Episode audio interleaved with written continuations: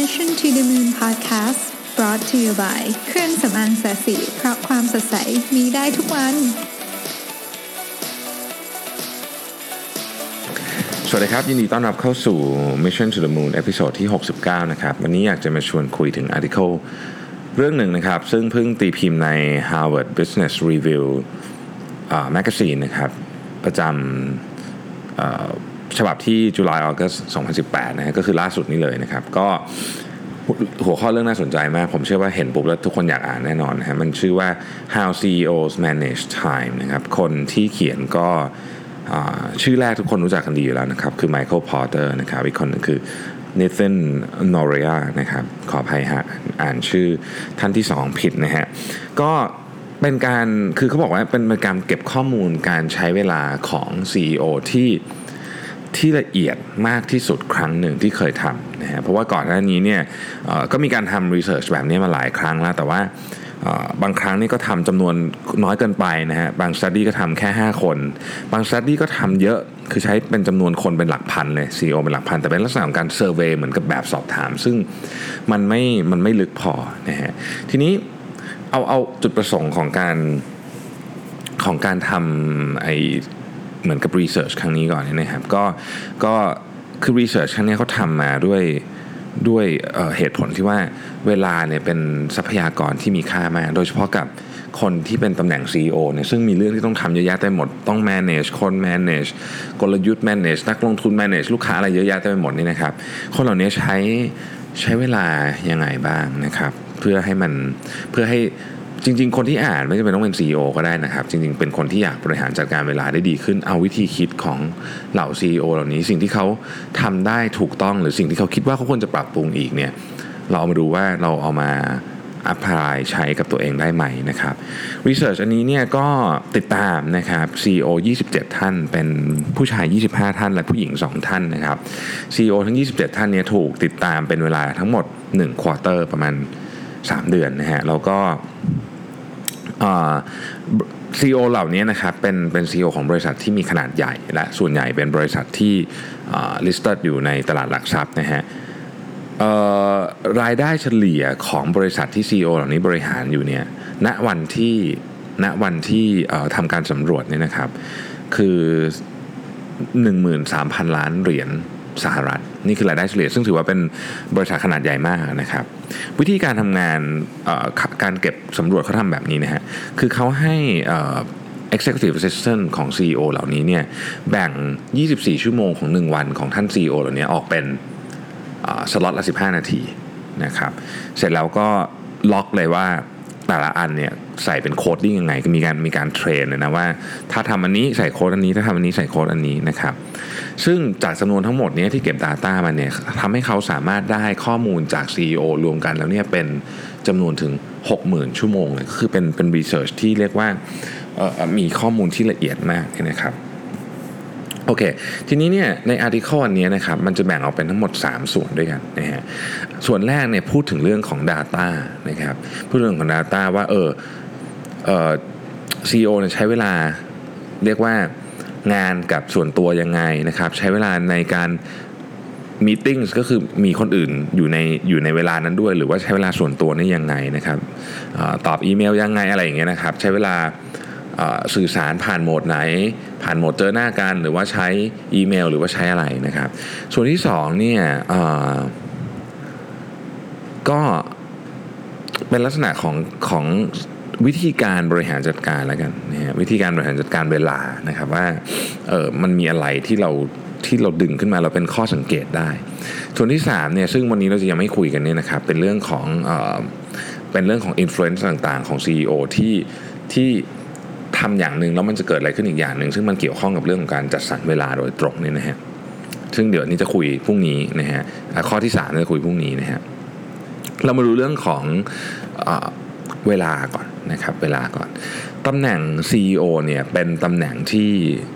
เขาเขียนนะครับว่า CEO are always on นะครับก็คือเรียกว่าทำงานเรียกว่าเกือบทุกวันแล้วกันนะครับ จากข้อมูลที่เขาศึกษามาเนี่ยเอ่อ CEO ส่วนใหญ่เนี่ยทำงานประมาณในวันทำงานเนี่ยนะครับประมาณ 10 ชั่วโมง 9.7 ชั่วโมงนะครับแล้วก็ในวันหยุดเนี่ย80% นะฮะของ CEO เนี่ยทำงานในวันหยุดด้วยนะครับก็คือทำงานถ้าเป็นในวันหยุดเนี่ยจะเฉลี่ยวันละประมาณ 4 ชั่วโมงนะครับแต่ถ้าเป็นวันที่เป็นวันพักร้อนนะครับก็ยังทำงานอยู่นะฮะแต่จะลดเหลือประมาณวันละ 2.4 ชั่วโมงนะครับก็คือก็ทำงานเกือบทุกวันนะฮะที่สถานที่ใช้ทำงานล่ะนะครับ 47%เนี่ยอยู่ที่สำนักงานใหญ่นะครับ แล้วก็ที่เหลือเนี่ยออกไปข้างนอก นะฮะอาจจะไปเป็นสำนักงานที่เป็นสาขาหรือว่าออกไปเจอคนข้างนอกเลยนะครับ ก็คือ CEO ส่วนใหญ่ใช้เวลาเกินครึ่งนะครับ อยู่ข้างนอกออฟฟิศนะฮะซึ่งเขาก็มีโน้ตสำคัญสำคัญมาเลยบอกว่าเฮ้ยสิ่งที่ควรจะต้องคำนึงถึงเลย เพราะว่าเนื่องจากว่า CEO เนี่ยใช้เวลาในการทำงานเกือบทุกวันเนี่ยนะครับ ก็คือจะต้องจัดสรรเวลาให้กับ personal well-being ก็คือต้องดูแลเรื่องสุขภาพ ดูแลเรื่องความสัมพันธ์ระหว่างตัวเขาและครอบครัวกับหรือเพื่อนฝูงนะฮะเพราะว่าไม่งั้นเนี่ยมันจะพลังมันจะตกพลังมันจะตกนะฮะจากการรีเสิร์ชเนี่ยบอกว่า CEO ส่วนใหญ่เนี่ยจะนอนประมาณสัก 6.9 ชั่วโมงโดยเฉลี่ยนะครับ และออกกำลังกายแบบค่อนข้างที่จะเหมือนกับ สม่ำเสมอนะครับ โดยเฉลี่ยแล้วเนี่ยประมาณ 45 นาทีต่อวันนะครับ ดังนั้นเนี่ยเนื่องจากว่างานมัน demanding มากเนี่ยนะครับ CEO จึงต้องมีการฝึกฝนตัวเอง คล้ายๆ กับที่นักกีฬาฝึกก็คือมีการแบ่งเวลาในการนั่งจากทำงานแล้วก็ต้องพักผ่อน ดูแลสภาพจิตใจ ดูแลสภาพร่างกายด้วยนะครับ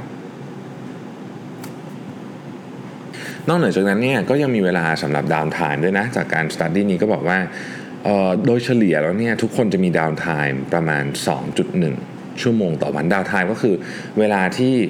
ที่ไม่ได้ทำอยู่เวลาอยู่เฉยๆนะครับ เช่น เวลาอ่านหนังสือนะครับ เวลาทำกิจกรรมที่ชอบเออทำงานอดิเรก หรือบางทีอาจจะพักเฉยๆคือไม่ได้ทำอะไรเนี่ยนะฮะประมาณ 2 ชั่วโมง ซึ่งไม่เยอะนะ ถ้านับทั้งวันมีแค่ 2 ชั่วโมงเองนะฮะก็ถือว่าไม่เยอะเพราะว่านอกนอกเหนือจากนั้นเนี่ยคือต้องทำอะไรบางอย่างที่ที่มันเป็นสิ่งที่ต้องทำเช่น อาบน้ำกินข้าวนะครับออกกำลังกายหรือว่าทำงานหรือสิ่งที่เกี่ยวข้องกับงานทั้งสิ้นนะครับก็มี 2 ชั่วโมง นอกจากเวลาที่หลับเท่านั้นเองนะฮะข้อมูลที่ได้มาเนี่ยคือ CEO ส่วนใหญ่เนี่ยจะทำงานต่อหน้าคนซะเยอะ คือหมายถึงว่า มีลักษณะการทำงานที่เป็น interaction แบบ face to face เยอะนะครับ 61%ของเวลาทำงานทั้งหมดของ CEO เนี่ยทำงานแบบเจอหน้ากับอีกคนหนึ่งเสมอนะครับ 15%เนี่ยใช้โทรศัพท์นะฮะหรือใช้การอ่าน หรือใช้การเขียนนะครับ ส่วนอีก 24%เนี่ยเป็น electronic form นะฮะ สิ่งที่มี finding จาก study ที่น่าสนใจอันหนึ่งก็คือว่าพูดถึงเรื่องของ ของงานเนี่ยมันมีมันมีจุดหนึ่งที่ทุกคนรู้สึกรู้สึกเรียกว่าเป็นเป็นกังวลนั่นแล้วกันก็คือเรื่องของอีเมลนะครับอีเมลเนี่ยเป็นสิ่งที่ CEO ทุกคนเนี่ยรู้ว่าว่ามันค่อนข้างจะเสียเวลา แต่ว่า CEO ส่วนใหญ่เนี่ยได้รับการ FYI อีเมลก็คือเหมือนกับถูกเข้าไปอยู่ในลูปเนี่ยแทบทุกอันนะฮะแล้วก็ CEO ที่ที่ตอบตอบ ทำ study อันนี้เนี่ยก็บอกว่ามันเป็นมันเป็นเหมือนความกดดันนะที่ต้องตอบเพราะรู้สึกว่าการไม่สนใจที่จะตอบอีเมลพวกนี้มันดูเหมือนไม่สนใจลูกน้องอะดูเหมือนแบบอิก ignore ลูกน้องอะไรอย่างนี้ไปเนี่ยนะฮะแต่ว่าการอันนี้เป็น study น่าสนใจมากแล้วผมรู้สึกรู้สึกรีเลทกับตัวเองเยอะมากคือว่าเขาบอกว่าการที่ส่ง คือคือมันเป็นวงจรที่ที่ไม่จบไม่สิ้นอะการส่งอีเมลหา CEO ที่เขาไม่จำเป็นต้องอ่านเนี่ยมันก็ทำให้เขาเนี่ยจำเป็นจะต้องตอบในเวลาที่เขาอาจจะอาจจะไม่ใช่เวลาที่ควรจะตอบเช่นวันเสาร์หรืออาทิตย์หรือตอนกลางคืนอะไรอย่างเงี้ยนะฮะเสร็จแล้วเนี่ยพอมันตอบไปปุ๊บเนี่ยคนอื่นก็จะรู้สึกว่าเฮ้ยมันแบบมันแบบ ก็ต้องตอบกลับไปอีกอะเพราะเพราะซีอเขียนอีเมลมาแล้วก็เลยวนไปวนมานะฮะจริง ๆ แล้วเนี่ยบางทีมันต้องมานั่งดูว่าเฮ้ย จำนวนอีเมลที่ส่งเนี่ยซึ่งมันกินเวลาของทั้งองค์กรเนี่ยมันเยอะเกินไปหรือเปล่าหรือมีคนอยู่ในหลูปนั้นเยอะเกินไปหรือเปล่า ซึ่งบางทีเราไม่ค่อยได้ใส่ใจกับเรื่องนี้เท่าไหร่นะครับโอเคนะฮะ CEO ส่วนใหญ่เนี่ยนะครับมีอ g e n d a ที่ค่อนข้างชัดเจน เพราะเขาบอกว่างี้ฮะถ้าไม่มีอ g e n d a เนี่ยจะถูกสิ่งที่เสียงดังที่สุดเอาเวลาไปนะนึกออกไหมใครตะโกนเสียงดังสุดจะได้ จะได้เวลาของ CEO ไปซึ่งอันนี้ไม่ดีนะครับอันนี้ไม่ดีนะฮะเพราะฉะนั้นเนี่ย CEO จึงต้องมีเวลาที่มีอ g e n d a ที่ค่อนข้างชัดเจนนะฮะและ CEO ที่ที่ถูกสตัดดี้ในงานนี้ก็บอกว่า เฮ้ยจริง ๆ แล้วเนี่ยอันเจนดาที่ที่ชัดเจนเน้นๆเนี่ยเป็นเป็นเครื่องมือที่สำคัญที่สุด ที่ทำให้พวกเขาเนี่ยสามารถที่จะผ่านไองานที่มันยุ่งเหยิงมาก ๆไปได้ เพราะว่าวันเนี่ยเขามีงานยุ่งมาก ดังนั้นเนี่ยโดยปกติแล้วเนี่ยเขาจะทำงานได้ประมาณสัก 40 กว่าเปอร์เซ็นต์เนี่ยตามอันเจนดาที่ตัวเองวางไว้นะครับ ซึ่งซึ่งส่วนอีกสามสิบหกเปอร์เซ็นต์เนี่ยเป็นสิ่งที่เราเรียกว่า developing situation ก็คือมันเป็นของที่ เกิดขึ้นระหว่างการทำงานไปเรื่อยซึ่งเรื่องนี้เป็นเรื่องธรรมดานะฮะทำงานไปมันก็จะมีเรื่องด่วนเรื่องที่เข้ามาต้องการความสนใจจาก CEO ทันที ซึ่งถ้าหาก CEO ไม่เข้าไปจัดการอาจจะกลายเป็นเรื่องที่ใหญ่โตขึ้นได้ หรือบางครั้งนี่มันเป็นเรื่องที่รุนแรงมากเป็น crisis นะครับซึ่งต้องการตัว CEO เนี่ยลงไปทำเองไม่งั้นเนี่ยเรื่องนี้จะไปต่อไม่รอดนะฮะ CEO ส่วนใหญ่เนี่ยใช้เวลากับ crisis ทุก หนึ่งเดือนหนึ่งก็จะมีเรื่อง crisis เข้ามาไม่เยอะนะใช้เวลาเวลาวันหนึ่งเปอร์เซ็นต์แต่ว่ามันเป็น make or break deal เลยก็คือถ้าเกิดว่าทำดีจะได้รับเสียงชื่นชม ได้รับความสำเร็จมากมาย แต่ถ้าทำไม่ดีเนี่ยอาจจะถึงขั้นเปลี่ยนวิถีของของ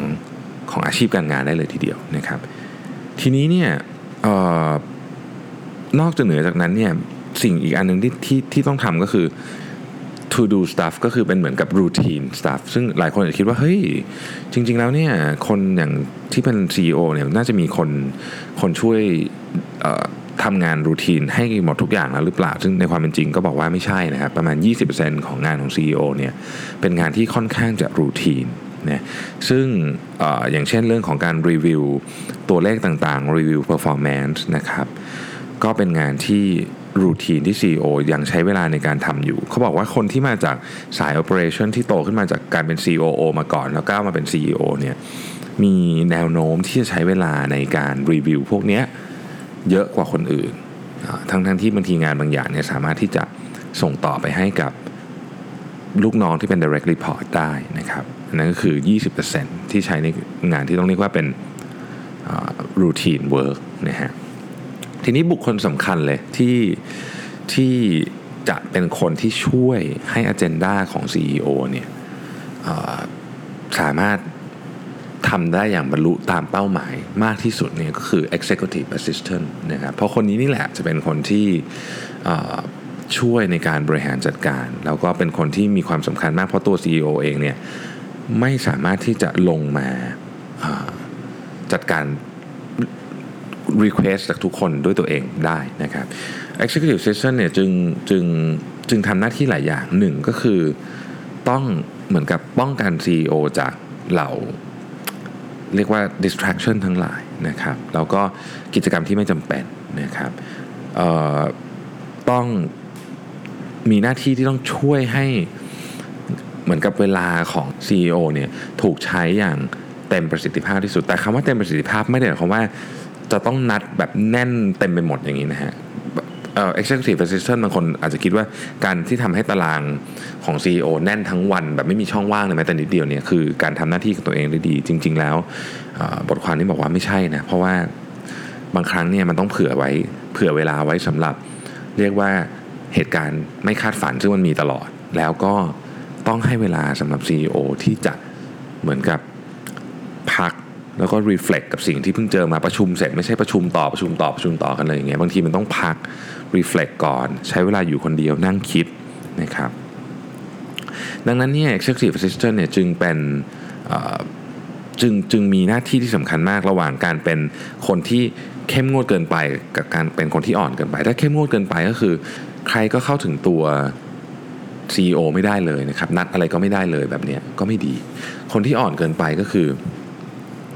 ใครนัดก็พยายามยัดเข้ามาหมดเนี่ยอันนี้ก็ก็ก็ก็ตรงกันข้ามกันก็คือไม่ดีเหมือนกัน เพราะว่าเวลาก็จะไม่ถูกใช้อย่างมีประสิทธิภาพนะฮะดังนั้นเขาบอกว่า4 uh, behavior ของ executive assistant ที่ดีนะครับ ประกอบไปด้วย 4 ข้อนี้ฮะอันที่หนึ่งคือเข้าใจ agenda ของ CEO คำว่าเข้าใจ agenda ของ CEO เนี่ยคือตัว CEO เองเนี่ยเวลามี agenda เนี่ยเเขาจะ มาเล่าให้กับกับ executive assistant ฟังว่าอะไรคือสิ่งที่เขารู้สึกว่ามันมีความสำคัญกับเขา อะไรคือ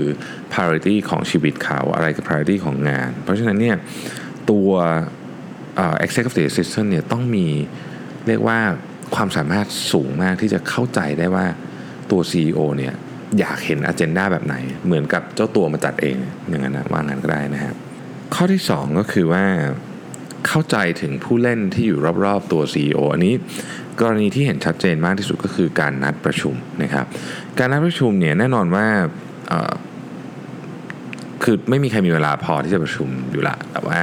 การจัดเวลาประชุมในหน้าที่ที่สำคัญมาก ๆ อันหนึ่งของ Executive Assistant คือ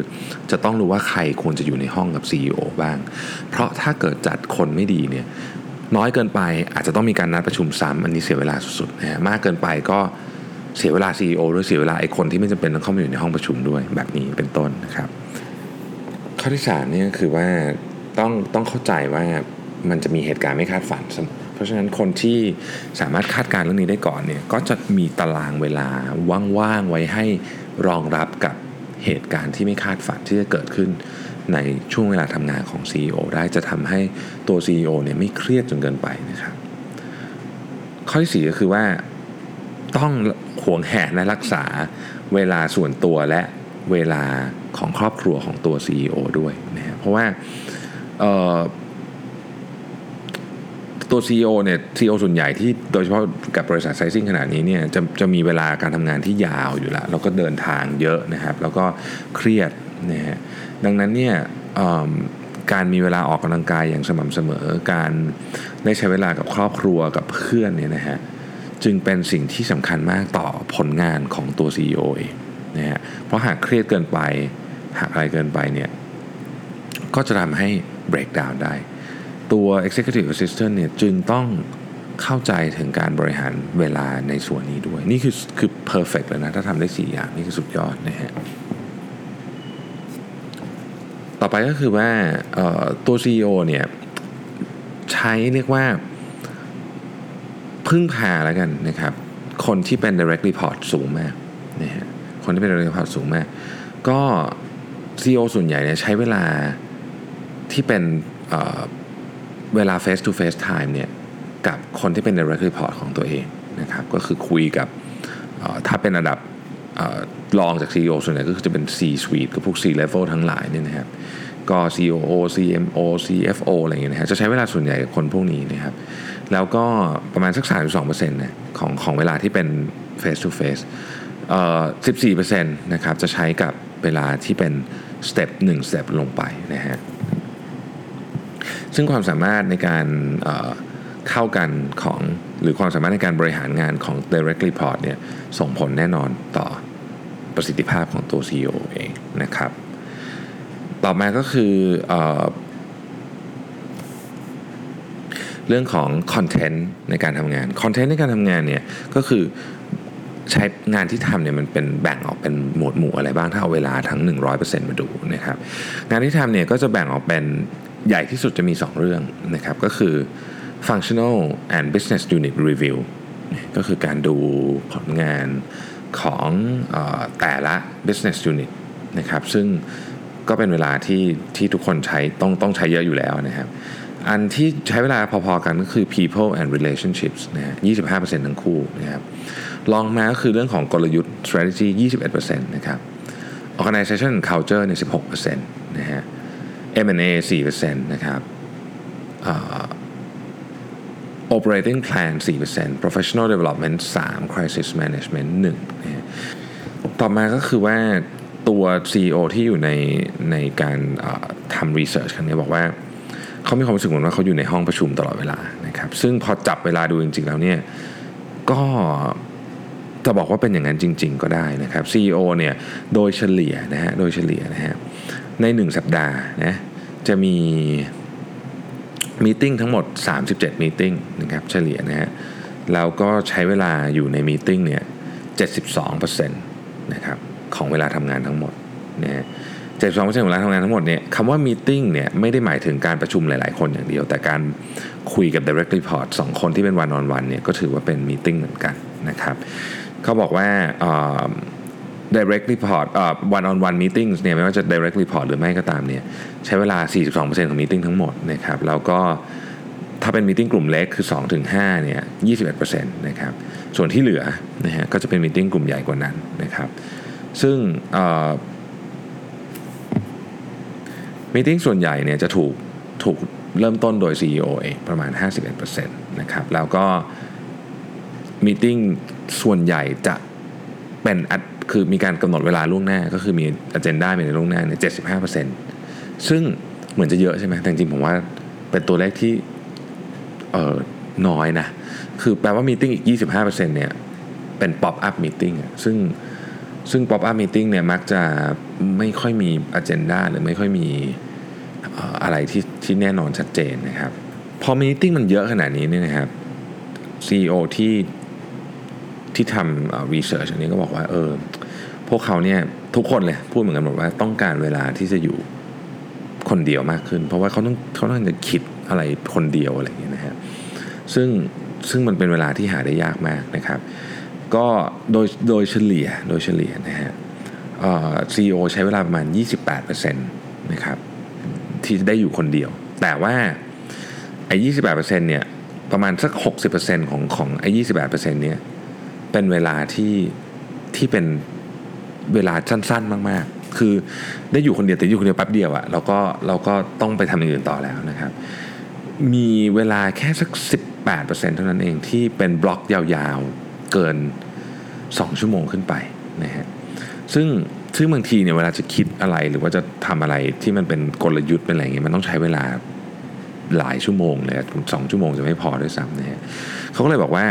CEO หลายคนเนี่ยจึงถือโอกาสในช่วงเวลาที่ต้องเดินทางไปที่อื่นนะฮะใช้เวลานั้นนะในการอยู่คนเดียว เวลาเดินทางเนี่ยก็แน่นอนว่าถ้าอยากอยู่คนเดียวก็ต้องไม่เอาลูกน้องไปด้วยนะฮะเพราะว่า ไม่งั้นเนี่ยมันจะไม่ได้อยู่คนเดียว มันก็จะคุยเรื่องงานอะไรกก็จะเข้าลูปเดิมอีกนะครับดังนั้นเนี่ยช่วงเวลาของการ travel เนี่ยหลายคนจึงเลยบอกว่าเฮ้ยเป็นเวลาที่ดีมาก ในการที่จะได้ใช้เวลาเป็น alone time นะฮะทีนี้พอมาดูเรื่องของกลุ่มคนนะครับที่เหล่า CEO ใช้เวลาด้วยเนี่ยนะฮะ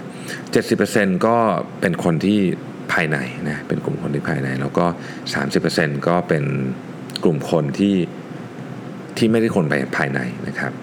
ทีนี้เนี่ยตัวเลขที่น่าสนใจบางอันที่ผมผมอยากจะหยิบยกมาจากบทความนี้ก็คือว่า ปรากฏว่าทำไปทำมาเนี่ยซีอซึ่งซึ่งควรจะต้องใช้เวลาอยู่กับลูกค้าเยอะๆถูกไหม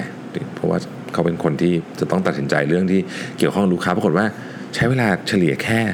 สามเปอร์เซ็นต์เท่านั้นเองน้อยมากเลยนะสามเปอร์เซ็นต์นั้นซึ่งพอจับมาอย่างนี้เอาผลมาให้ซีอหรือดูทุกคนก็ตกใจนะว่าเฮ้ยเราใช้เวลาน้อยขนาดนี้เลยเหรอที่จะคุยกับลูกค้านะทุกคนเห็นด้วยว่า 3%นี่น้อยเกินไปเยอะมากนะครับ เพราะว่าการคุยกับลูกค้าได้ทั้งข้อมูลได้ทั้งความสัมพันธ์ได้ทั้งอะไรเยอะแยะมากมายนะครับ ดังนั้นเนี่ย CEO ที่บอกว่าจะปรับปรุงหรือว่าหรือหรือหรือคนที่สามารถใช้เวลากับลูกค้าได้เยอะเนี่ยก็คือคนที่มีการวางแผนเป็นซิสเต็มเลย ก็คือบอกมาเลยว่ายกตัวอย่างเช่นบางคนบอกว่าโอเค จะเจอลูกค้า 1 วันต่อสัปดาห์ จะต้องไปเจอลูกค้าต่อหน้าลงวิสิตโตนะครับต่อหน้า หรือว่าบางคนเนี่ยจะต้องอ คุยกับลูกค้าหนึ่งคนต่อวันอะไรแบบนี้คือเขาก็จะมีกฎเกณฑ์ของเขาที่ที่วางแตกต่างกันออกไปนะครับ ในนี้มีอีกอันหนึ่งที่บอกว่า CEO เนี่ยใช้เวลาประมาณสัก5%นะครับกับ Board of Director เนี่ยซึ่งเราในในบางเคสเราอยากจะปรับผมคิดว่า Board of Directors เนี่ยอาจจะเป็น mentor ด้วยก็ได้นะนะฮะซึ่ง ซึ่งก็ถือว่าไม่เยอะไม่น้อย เพราะจริงๆ Board of Directors เนี่ยเป็นบุคคลที่สำคัญ จริง ๆ ก็คือเป็นเป็นคนที่สั่งการทิศทางของบริษัทตัวจริง เป็นเจ้าเป็นเจ้านายอะตัวจริงของบริษัท เพราะฉะนั้นก็ต้องใช้เวลาเขาพอสมควร แล้วก็แต่ละคนก็จะมีความเก่งที่แตกต่างออกไป ก็นอกจากการประชุมที่อยู่ในห้องประชุมที่เรียกว่าเป็น boardroom แล้วนี้ก็ควรใช้เวลาคุยกันกับกับเราคณะกรรมการเหล่านี้เป็นรายบุคคลด้วยนะครับหรือถ้าท่าน ไม่ได้มีการ form system ของกรรมการเป็นรายบุคคลเนี่ยแต่ท่านมีลักษณะของคล้ายๆกับเมนทอร์เนี่ยนะครับที่ปรึกษาเนี่ยก็ควรจะใช้เวลาเขาพอสมควรผมคิดว่ามันเป็นการเขาเรียกว่าการโยนไอเดียกันไปกันมาที่ดีนะฮะอันนะครับอย่างนั้นก่อนที่เราจะจบเนี่ยก็อยากจะสรุปตัวเลขให้ฟังอีกทีหนึ่งนะครับว่าเวลาที่เขาเป็นข้อมูลเนี่ยที่เขาจัดมาได้เนี่ยมันเป็นยังไงนะฮะเวลา ที่เป็นเวลาทำงานกับเวลาส่วนตัวนะครับถูกแบ่งออกเป็นประมาณนี้นะฮะทำงานเนี่ยสามสิบเอ็ดเปอร์เซ็นต์นะครับของเวลาทั้งหมดนะฮะเดินทาง 10%นะครับเวลาส่วนตัว 25%เวลาวันหยุดที่เป็นวันหยุดพักร้อนอะ5%นะครับแล้วก็เวลานอน 29%นะฮะที่ที่เรา CEO ทำงานนะครับ47%ทำงานที่สำนักงานใหญ่ 6%คือ ที่ที่ไม่ใช่สำนักงานใหญ่แต่เป็นสำนักงานของตัวเอง แล้วก็อีก 47%คือทำงานข้างนอกไปเลยนะครับลักษณะการทำงานนะครับ61%เนี่ยเป็นการทำงานแบบเจอหน้ากันเนี่ยก็คือ face to face นะครับอีก 15%เนี่ยเป็นโทรศัพท์กับเขียนนะครับ24%เป็นอิเล็กทรอนิกส์นะครับในแต่ละวันนะครับ agenda เป็นยังไงนะฮะ core agenda เนี่ย43%นะครับแล้วก็ important unfolding development ก็คือไอ้ของสำคัญสำคัญที่มันเหมือนกับอาจจะไม่ได้อยู่ใน agenda เนี่ยอีก 36%นะครับแล้วก็อีก 21%ที่เหลือเนี่ยก็คือเป็นงานรูทีนลักษณะงานลักษณะงานเป็นยังไงนะครับ เยอะที่สุด 2 อันนะครับ functional and business unit reviews 25%นะครับ people and relationships 25% strategy 21%นะครับ organization culture 16%นะครับ M&A 4% operating plan 4% professional development 3 และ crisis management 1 พูดถึงเรื่องการประชุมบ้างนะครับ ระยะเวลาที่ใช้ในการประชุมนะฮะน้อยกว่า 15 นาทีเนี่ย7%นะฮะราวครึ่งชั่วโมงเนี่ย23%นะฮะ 1 ชั่วโมง 32% 1ถึง2ชั่วโมง 21% 2ถึง5ชั่วโมง 13%และมากกว่า 5 ชั่วโมง 4%นะฮะเวลาที่ได้รับการเเรียกว่าใช้ตามตารางที่วางไว้เนี่ยคือ 75%ไอ้ที่เหลือเนี่ยเป็นคล้ายๆกับป๊อปอัพขึ้นมานะครับเวลาที่อยู่ใน meeting กับเวลาที่อยู่ส่วนตัวนะครับเวลาที่อยู่ใน meeting เนี่ยคือ 72%เวลาที่อยู่ทำงานส่วนตัวเนี่ยคือทำงานอยู่คนเดียวนี่นะครับคือ 28%นะฮะเวลาที่ใช้กับกลุ่มบุคคลต่างๆนะครับบุคคลภายในนะครับคือ 70%นะครับในกลุ่มบุคคลภายในเนี้ยแบ่งออกอีกนะฮะเป็น direct report เนี่ย33%นะครับ senior manager 22%นะครับ manager ใน level อื่นอีก 10%แล้วก็พนักงานในระดับอื่นเนี่ยอีก 5%นะครับ อันนี้คือรวมกันเป็น 70%นะกลุ่มที่เป็น business partner นะครับ16%นะครับมีที่ปรึกษาคือ consultant เนี่ย5%นะครับ ลูกค้า 3% investor 3% banker 2% supplier 1% legal accounting 1%และอื่นๆอีก 1%ตัวเลขที่น่าสนใจมากตรงนี้คือ CEO ส่วนใหญ่เนี่ยใช้เวลากับ consult มากกว่าลูกค้า เนี่ยฮะซึ่งอันนี้พอทุกคนเห็นแล้วก็แบบ เออน่าต้องต้องมาปรับนะตรงนี้ต้องมาปรับนะฮะเพราะว่าจริง ๆ ลูกค้าน่าจะเป็นคนที่ต้องให้เวลาเยอะหน่อยนะครับ ในส่วนของ other outside commitment นะครับก็จะเป็นงานที่เเริ่มไม่ได้เกี่ยวตรงๆแล้วนะครับ ก็จะเป็น industry group นะฮะพวกงานที่เป็นลักษณะของจะต้องไปร่วมงานกับสมาคมอะไรต่างๆเนี่ย5%นะครับ philanthropy 2นะฮะ media 1 government and regulators 1นะครับแล้วก็สุดท้ายก็คือการใช้เวลากับคณะกรรมการนะครับก็5%นะครับแบ่งออกเป็น full board 2นะฮะ individual board member 2 แล้วก็ committee อีก1นะครับอันนี้เป็นภาพรวมคร่าวๆนะครับเอ่ออันนี้เป็นแค่ครึ่งเดียวนะของบทความ เดี๋ยวพรุ่งนี้ผมจะมาเล่าให้ฟังต่อว่า CEO ท่านหนึ่งเนี่ยซึ่ง ซึ่งเป็น CEO ของ Sprint Aero System นะครับเป็นบริษัท aviation ที่มียอดขายปีหนึ่ง7,000 ล้านเหรียญเนี่ยเขาแบ่งตารางเวลาชีวิตเขายังไง ซึ่งน่าสนใจมากเป็นเป็นคนที่แบบถ้าคุณคิดว่าคุณมีวินัยเราขอให้มาฟังเรื่องนี้ก่อนนะฮะว่าว่าว่าคนนี้ทำไง แต่ว่าโดยสรุปของบทความวันนี้ก็คือว่าเฮ้ยหลังจากฟังมาทั้งหมดเนี่ยเราต้องบอกได้เลยว่าคนที่ยิ่งขึ้นเป็นระดับสูงๆเนี่ยต้องหาเวลาที่จะบล็อก เวลาออกมาเป็นเวลาส่วนตัวมาก เพราะมีแต่คนอยากจะได้เวลาของคนเหล่านี้ไป และเวลาที่จะอยู่คิดงานที่มันสำคัญจริงๆเนี่ยมันจะน้อยลงน้อยลงเรื่อยๆนะครับ เพราะฉะนั้นเนี่ยเวลาที่เอามาใช้ในการที่นั่งคิดไม่โดนอินเทอร์รัปจากใครเนี่ยจึงเป็นสิ่งที่มีค่ามากและของพวกนี้เนี่ยมีความจำเป็นที่จะต้องจัดสรรมันไว้ ไม่งั้นมันจะโดนคนหรือเหตุการณ์ที่เสียงดังที่สุดเนี่ยแย่งไปเสมอนะครับ โอเค ก็วันนี้ก็เริ่มยาวแล้วนะครับ เพราะฉะนั้นเอาแค่นี้ก่อนเดี๋ยวพรุ่งนี้มาต่อกันว่าเฮ้ยซีอระดับโลกเนี่ยเขามีปฏิทินต่อวันนี่นะครับ หน้าตาเป็นยังไงนะครับ วันนี้ขอบคุณมากที่ติดตามนะครับ แล้วเดี๋ยวพรุ่งนี้พบกันใหม่ สวัสดีครับ